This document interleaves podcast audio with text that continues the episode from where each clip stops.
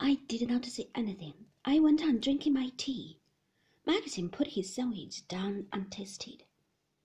It's still very hot, isn't it? he said. It's the storm, I said. It won't break.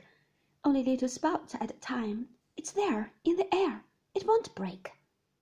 It was thundering when I left Lanyon, he said. The sky was like ink over my head. Why, in the name of God, doesn't it rain? The birds were hushed in the trees. It was still very dark. I wish you did not have to go out again, I said. He did not answer. He looked tired, so deadly tired. We'll talk over things this evening when I get back, he said presently. We've got so much to do together, haven't we? We've got to begin all over again. I've been the worst sort of husband for you. No, I said. No. We'll start again once this thing is behind us. We can do it. You and I. It's not like being alone. The past can't hurt us if we're together.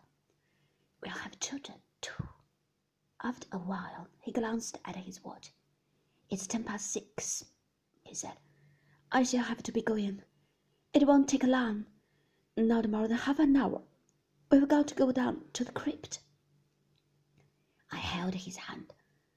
I'll come with you. I shan't mind. Let me come with you. No, he said. No, I don't want you to come.